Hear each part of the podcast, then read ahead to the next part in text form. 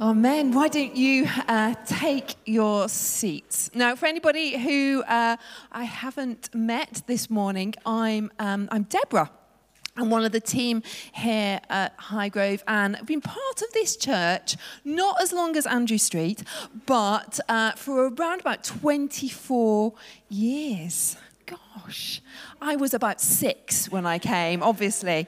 Um, I, uh, I moved into a rented house in Sea Mills when Ed and I um, got uh, married, when we first got married, and uh, we joined the congregation um, at that point too. And uh, a few years later, after living in rented accommodation, um, we decided that we wanted to buy a house in the area.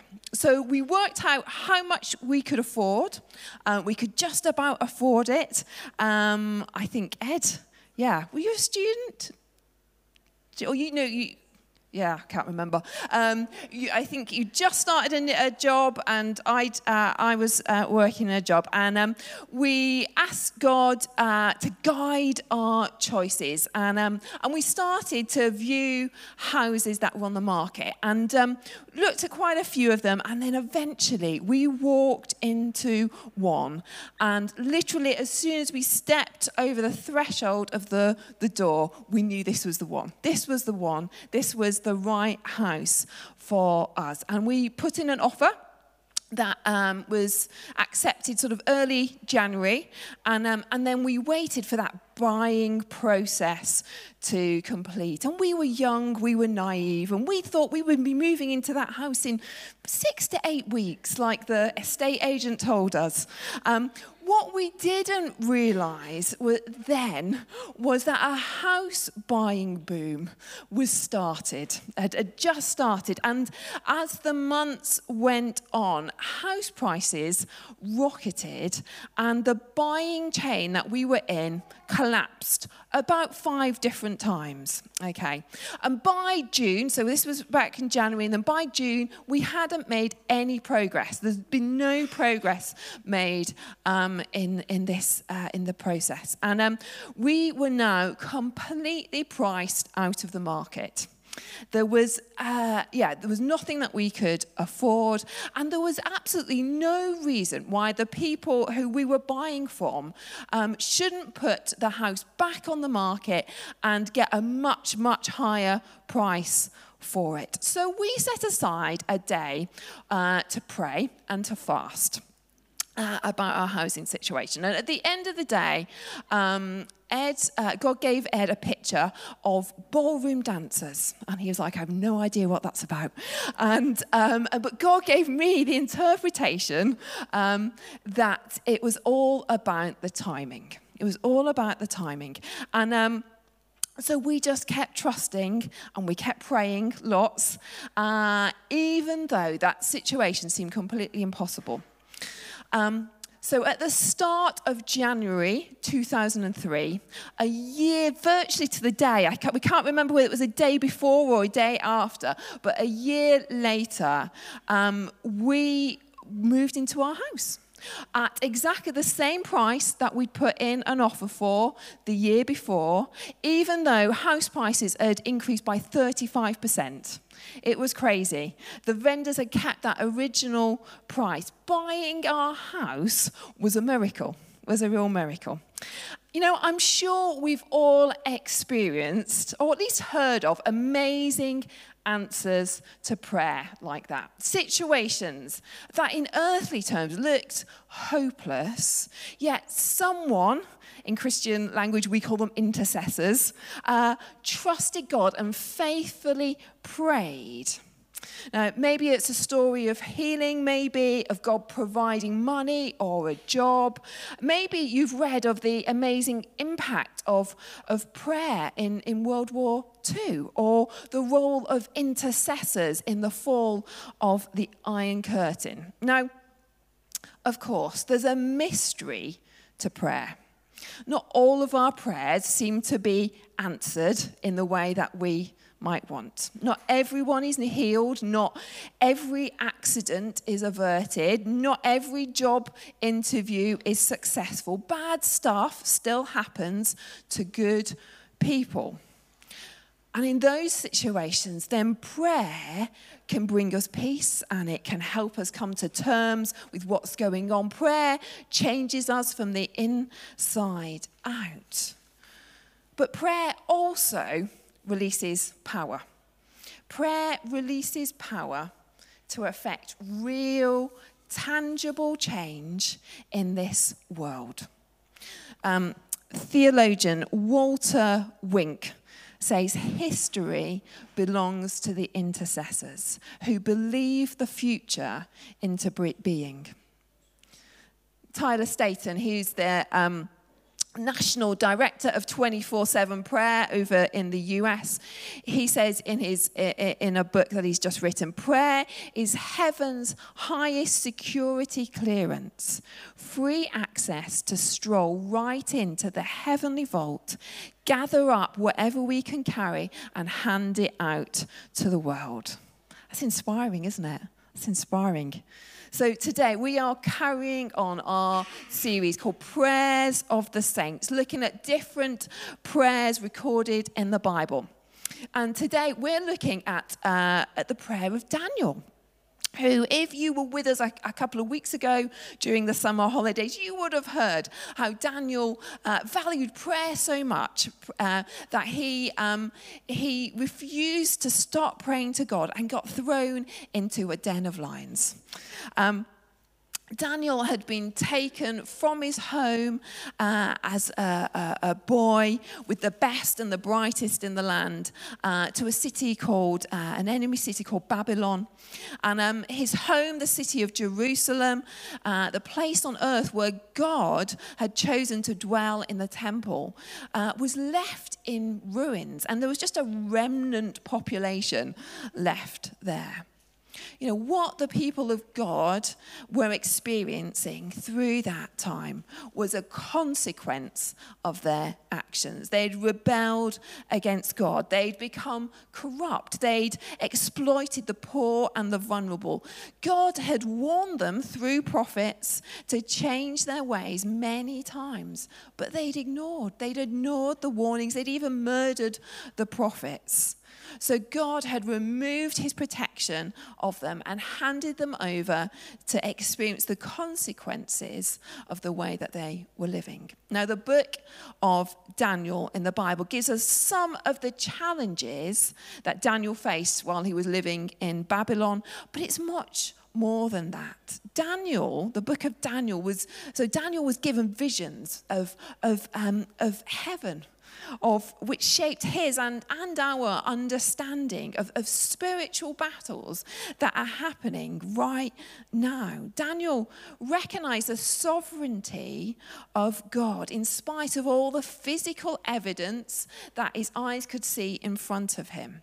Daniel believed his prayers released power, and he experienced many miraculous answers to those prayers.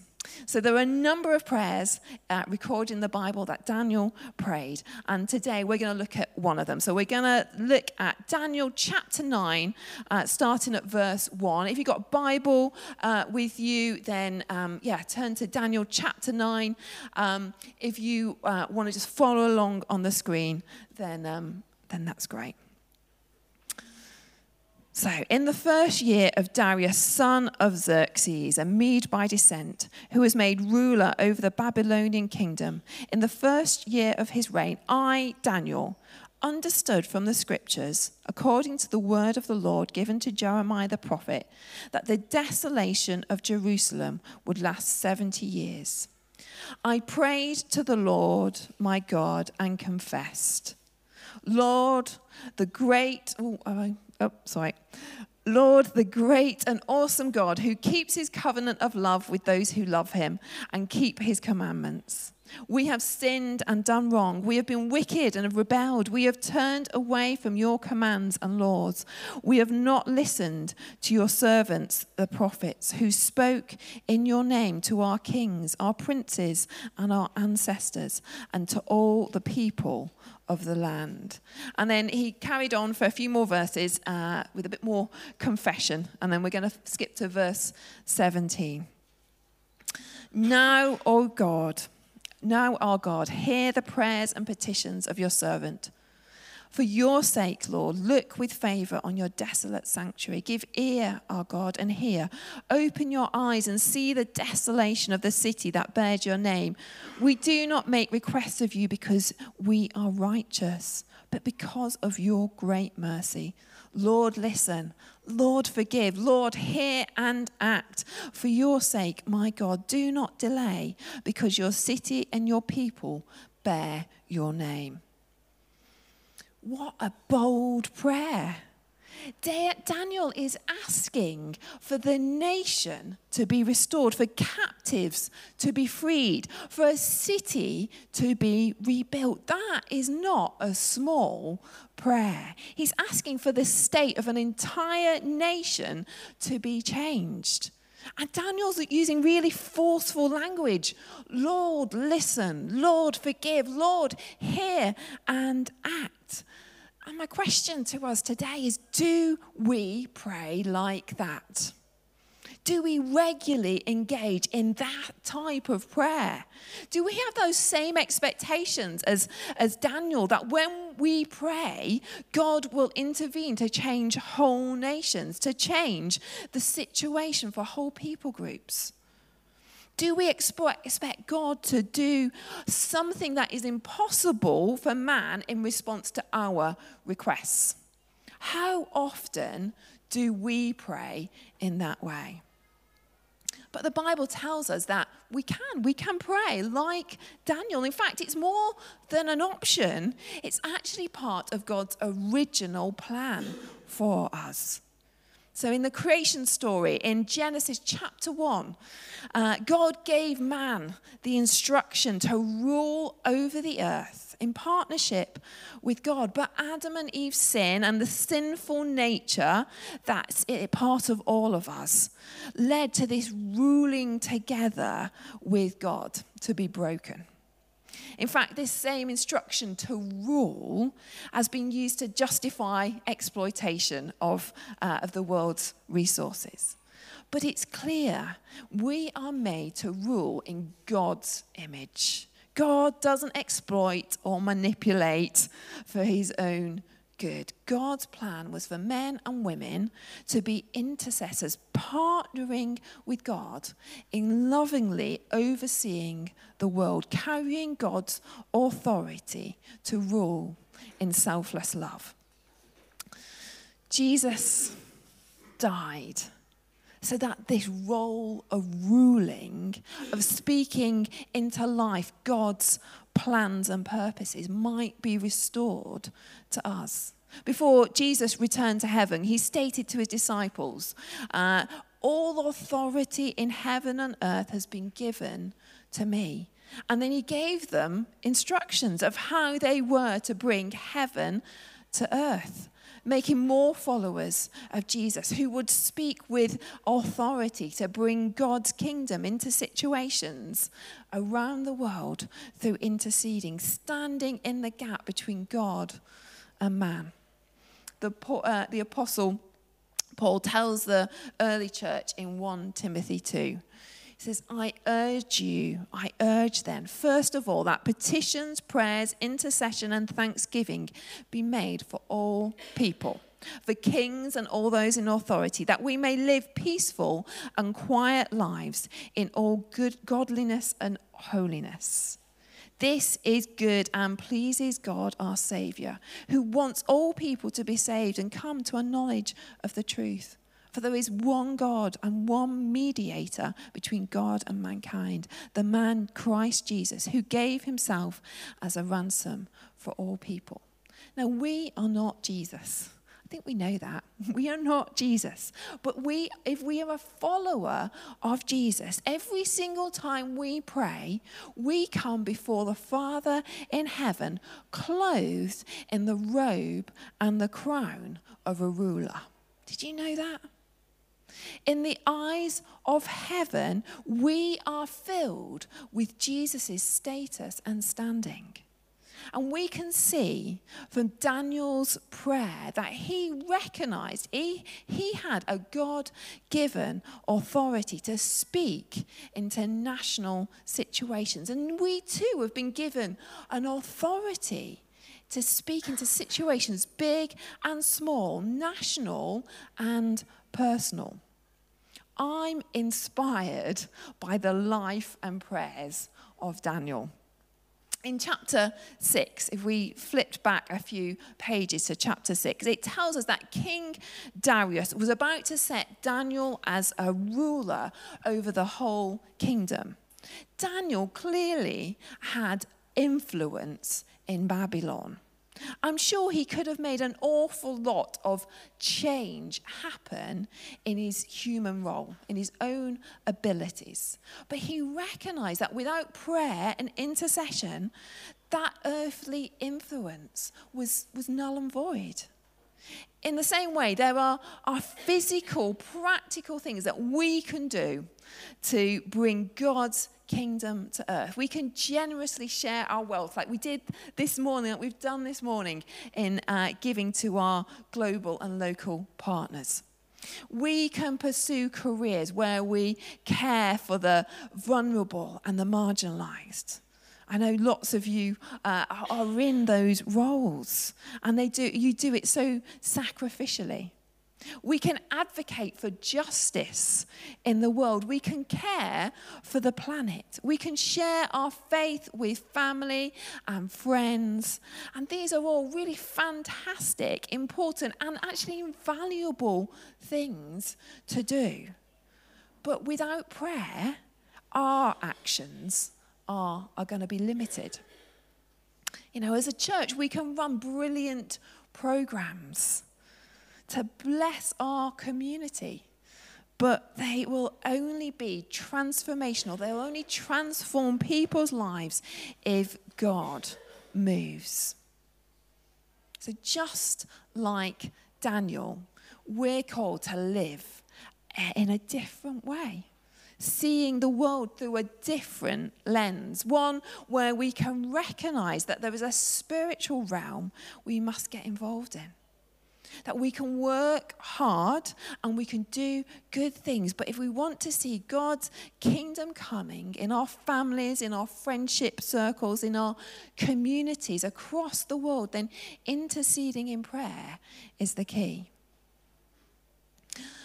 When we put prayer at the center, it's like we're reorientating, we're changing the view of our lives towards what matters. We're reminding ourselves of what is eternal. And if we don't do that, if we don't put prayer at the center, then we can start believing almost imperceptibly that subtle lie that this small, this temporary kingdom of earth is the ultimate one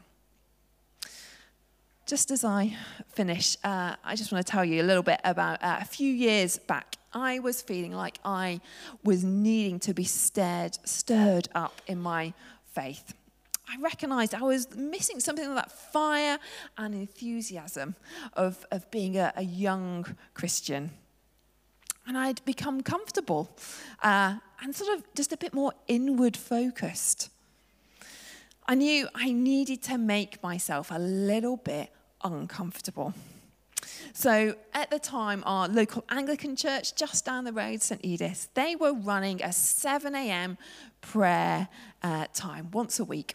So for a year, once a week, I got up uh, an hour or so early so I could rush down the road for 30 minutes of prayer and be back in time to get my boys ready for school. And I'm sure lots of you get up that time every day, but I don't. I'm a wimp.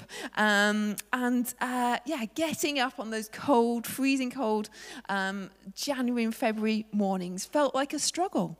It felt like a sacrifice. And it did help me to get out of my comfort zone, to reorientate my life, to stir me up for God's kingdom.